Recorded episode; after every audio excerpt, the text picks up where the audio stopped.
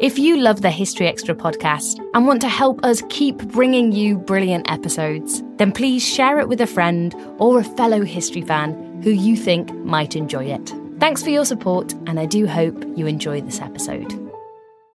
This episode is brought to you by Indeed. We're driven by the search for better, but when it comes to hiring, the best way to search for a candidate isn't to search at all. Don't search, match with Indeed. Use Indeed for scheduling, screening, and messaging so you can connect with candidates faster. And listeners of this show will get a $75 sponsored job credit to get your jobs more visibility at Indeed.com slash History Extra. Just go to Indeed.com slash History Extra right now and support our show by saying you heard about Indeed on this podcast. Terms and conditions apply. Need to hire? You need Indeed.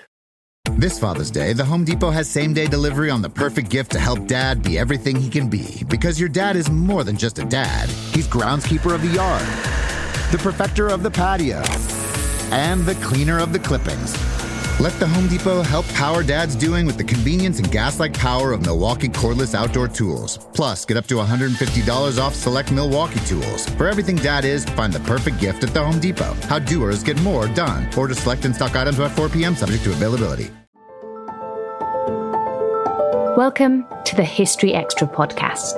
Fascinating historical conversations from BBC History Magazine and BBC History Revealed.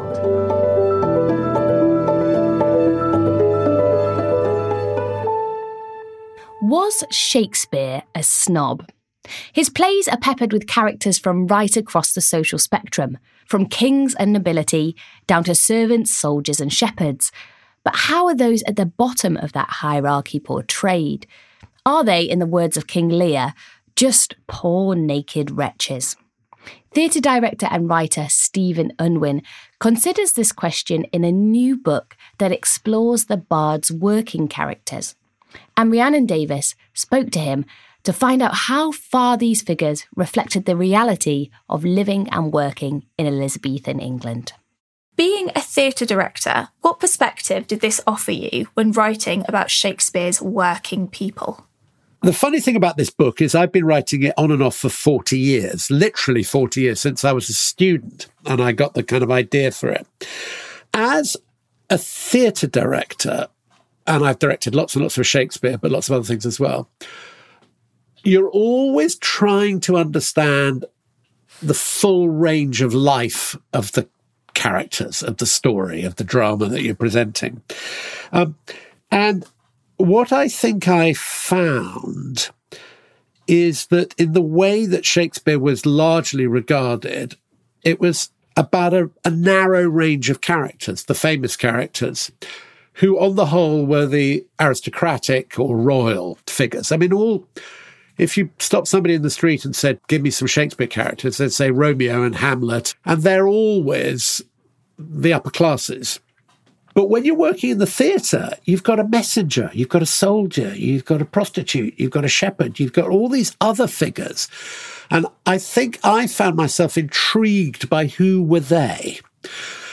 And to what extent was Shakespeare writing about the people who he saw and he knew? And how much respect, if you like, was he giving these, these figures? And that's part of a broader question which has happened for all kinds of complicated reasons, I think, since the 400 years since Shakespeare wrote these plays, which is the kind of assumption that a playwright that a genius will have a sort of contempt for working people. And what really struck me about that, and there's all sorts of notions which happen in literary criticism, in the theatre, in all sorts of assumptions about that contempt. And it just struck me that it was completely ahistorical, incredibly unlikely for all kinds of reasons. I mean, one of them is that Shakespeare wrote for a popular audience, or, or certainly for a mixed audience. And so you sort of think, well, if he wrote for such a mixed audience, such a, a social range, he's not going to insult them. by present, you know, he's a commercial playwright. He's trying to make a living. Why would he? Why would he insult his audience, his his popular audience, by saying that they were stupid or hopeless or simply there for comic relief? That's a very long answer, but th- it's this funny mixture of, for me, of practical experience of working in the theatre combined with a historical perspective, both of the 17th century, 16th and 17th century, but also of the changes in attitude and the, the, the changes in, in notions of class that have happened since. So, would you say it's fair to say then that rather than Shakespeare himself being a snob, we're the snobs, we're snobbish in how we view him and his work? Perhaps. I think that, that, that, that there, there, are a number of things which have which have obscured our vision, if you like.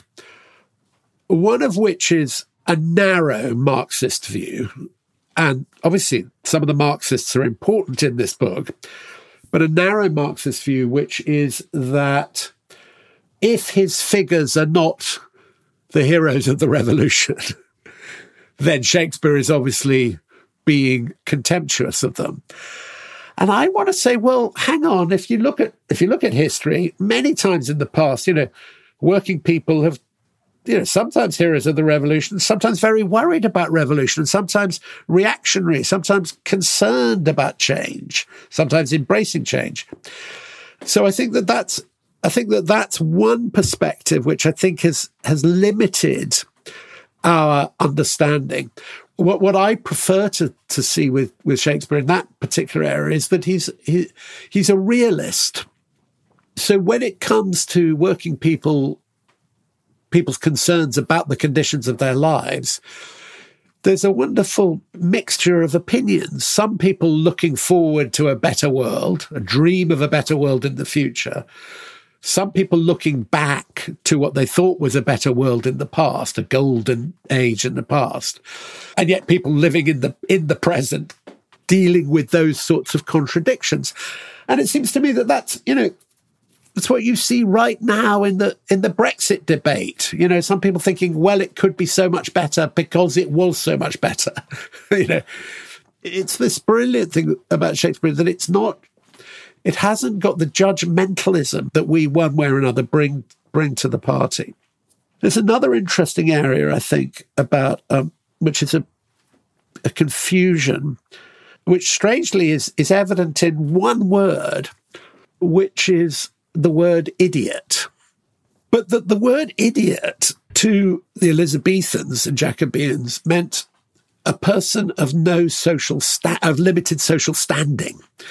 And so somebody said, everybody except for a tiny number would have been regarded as idiots because they didn't have social standing.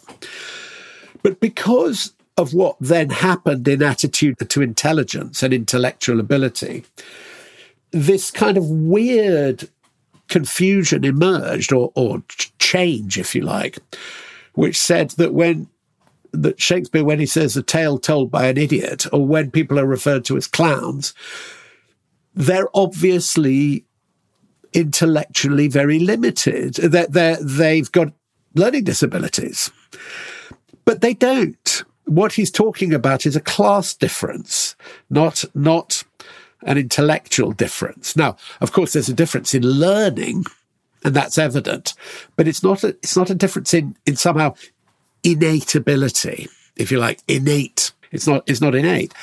And if anything, what Shakespeare does is he, he sort of deconstructs power and class. He shows, for example, I mean, brilliantly, he show, always shows that the king is just a, a man who's going to die and, you know, is subject to all the usual things that all human beings are subject to.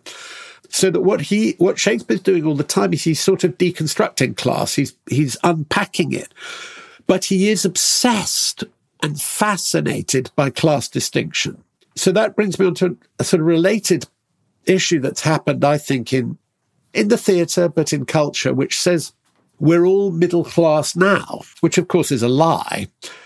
But the, what then happens is that then Hamlet becomes just a middle class bloke living in, in Tufnell Park. And then you forget that he's a prince then you forget that he has power. Then you forget his the the, the, the, particular nature of his education, the particular nature of his opinions.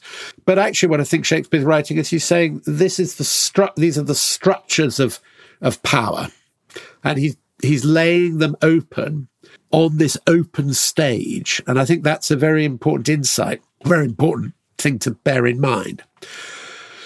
What's happening there? What I mean, what do I mean by that? In the modern theatre, with electric light, you put a light on the most on the person who speaks the most, and other people are semi in the dark. The audience are told who to look at. I'm caricaturing that a bit, but I think you understand what I mean. Whereas in the Elizabethan theatre, there is no electric light. There is no, you have to look at this. So everybody who appears on stage is actually of equal interest, of equal humanity, of equal three dimensionality. They're just like, oh, that person's interesting, that person's interesting. So that the very act of putting them on a stage, on an open stage like the Globe was, does two things is it deconstructs the powerful and it elevates the powerless. It gives the powerless a voice. They're given a chance to express their views. And the powerful actually have to rub shoulders with the powerless in a kind of wonderful sort of democratizing way. And I'm not, democracy is perhaps the wrong word, but, a, but in, in a sort of strange process of egalitarianism. Going back to history, if you put Shakespeare, which I think you should, between the great theological, psychological, emotional crisis of the Reformation in the 1530s and the, the, the, dissolution of the monasteries and all of those huge changes, if you put it standing between that and the Civil War of the 1640s, with the great sort of, well, again, theological, but also p- political, social drama of that. So there's this playwright standing between these two great moments, the sort of the two most significant moments in British history, in my mind, or anyway, whatever, but hugely important. And that everything changed in those two great crises. In fact, you could say they're all part of the same crisis. But those are crises about how people live together, what the duties we have to each other, what the structures of society are. You know, they include the execution of the king, you know, 100 years before the French, more than 100 years before the French. There he is writing in a cleverer people than, than, than me have called, you know, a changing, restless world. And I think that's absolutely right, that it is a changing, restless world. And that he's writing plays which are which are full of who's going to own the future Whose future is it? Who's going to own the past? Whose whose version of the past matters? What are the values that connect a society? What are the things that tear a society apart? And these guys, guys and girls, and there are huge numbers of them, have an incredibly important role to play. Incredibly important role to play. And then, in a funny kind of way, if you turn your back on them or ignore them, the plays shrink. They're so small. But when you when you look at them and have them in there, that you, you see what what a vast realistic panorama of life it is because it understands social class. And was Shakespeare unique in this at the time then? Were other playwrights really engaging with all social classes? Some of the other playwrights were, some of them weren't. There's a guy called Thomas Heywood who wrote what were called citizen plays, and those did try to engage with social class. Uh, of course, they all engage with social class. You can't really write about England without engaging with social class. I think what Shakespeare does is he brings this strangely tender, humane three dimensionality to his figures. But just going back to perceptions, and how we look at this stuff. There's been a very interesting thing is that the last 30, 40 years, Shakespeare studies, for understandable reasons, have been absolutely dominated by questions about uh, gender, sexuality, uh, religion sometimes, but actually, this kind of very primary thing about class has been neglected. This episode is brought to you by Indeed. We're driven by the search for better, but when it comes to hiring, the best way to search for a candidate isn't to search at all. Don't search, match with Indeed. Use Indeed for scheduling, screening, and messaging so you can connect with candidates faster. And listeners of this show will get a $75 sponsored job credit to get your jobs more visibility at Indeed.com slash History Extra. Just go to Indeed.com slash History Extra right now and support our show by saying you heard about Indeed on this podcast. Terms and conditions apply. Need to hire? You need Indeed. Time flies. We blinked and 2024 is halfway over. What's something you've accomplished this year that you're proud of? Maybe you made it out of bed and to work every day. Or maybe you started shedding some old habits that were weighing you down. But even when you're making progress, life can feel like it's moving too fast. We can't slow time down, but we can give you a moment every week to hit pause, set intentions, and reset.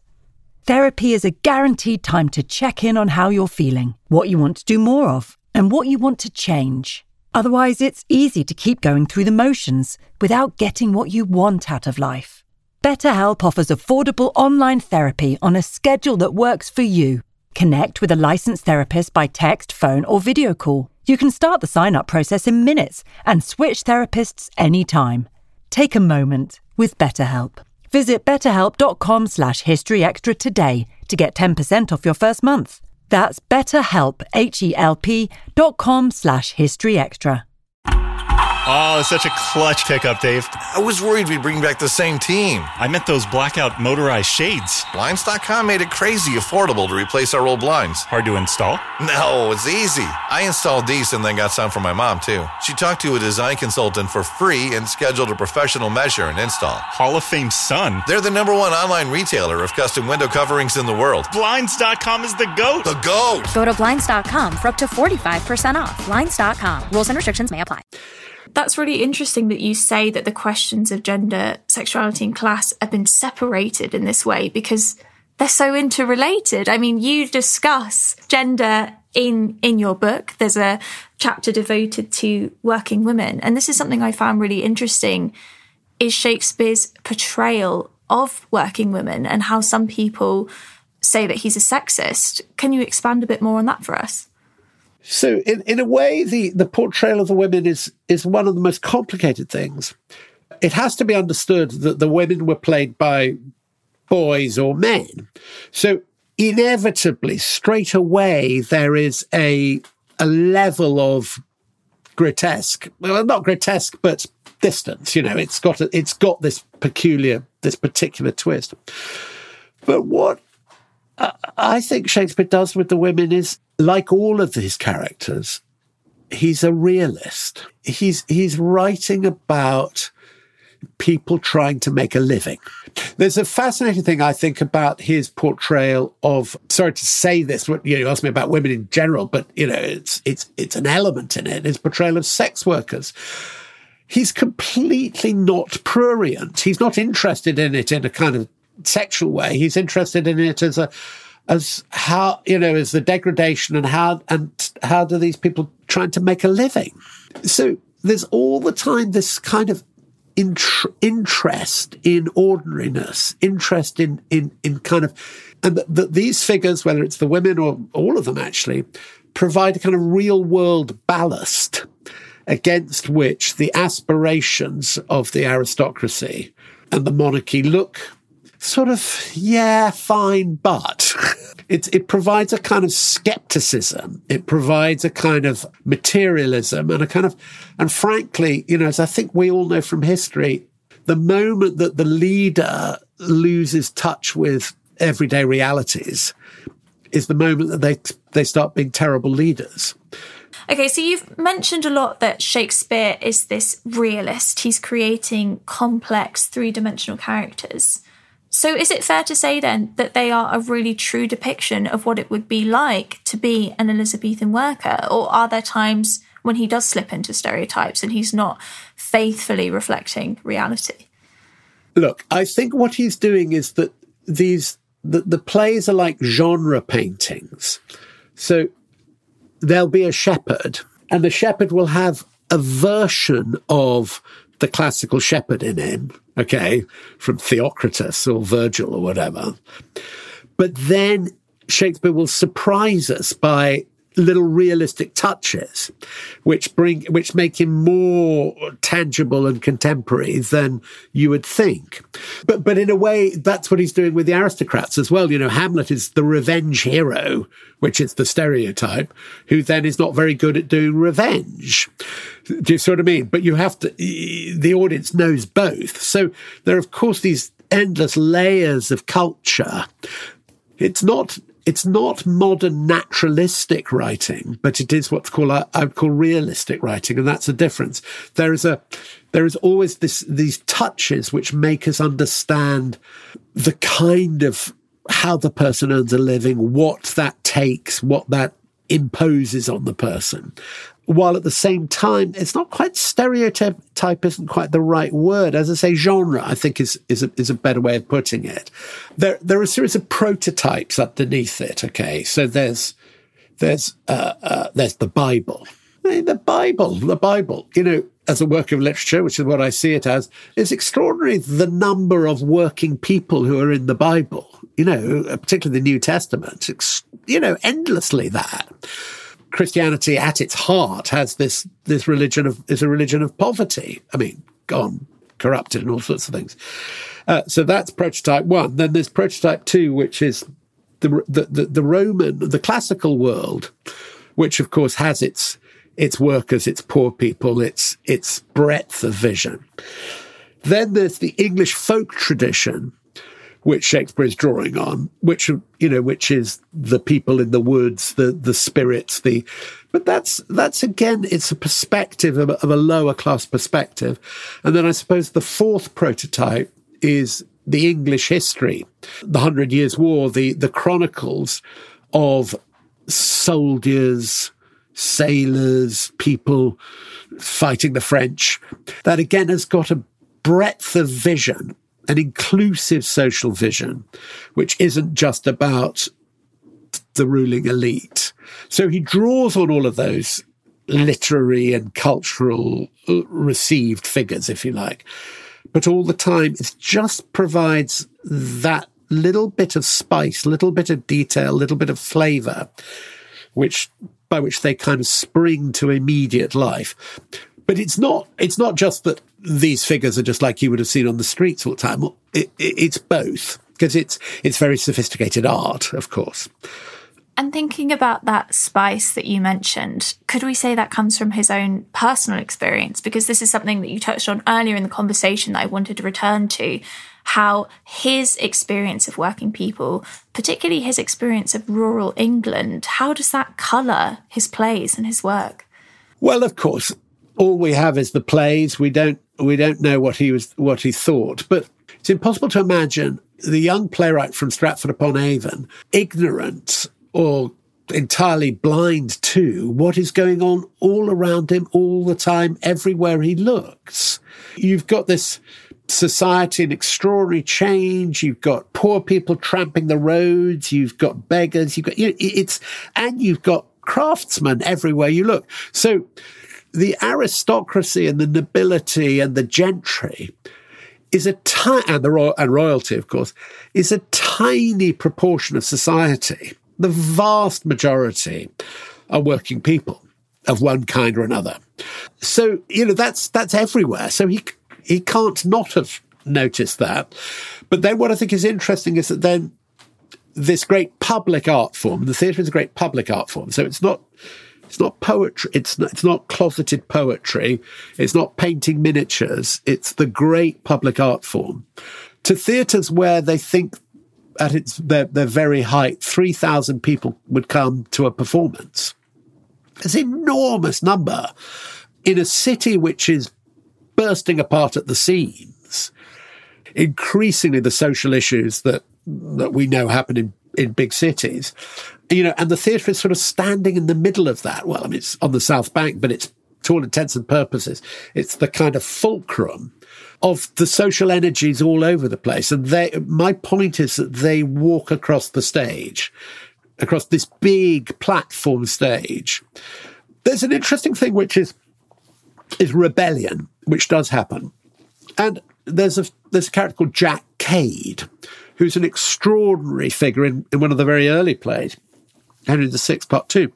And Jack Cade is this. Sometimes people say Jack Cade was written to, for Shakespeare to show that working people should never rebel because he's a popular rebel. But what Shakespeare does instead, and the guy appears in about six or seven scenes in the play, so it's a big, big story arc. Is what Shakespeare does is he shows both why Jack Cade has a grievance and why the people who support him have a grievance. And rebellion was incredibly common. Then he shows how what Jack Cade is facing is absolutely violent suppression from the ruling class, right? And then Shakespeare shows that he, in response, will use violence. You know, he's both a rabble rouser, but he's a rabble who's got a re- who's got a cause to be roused.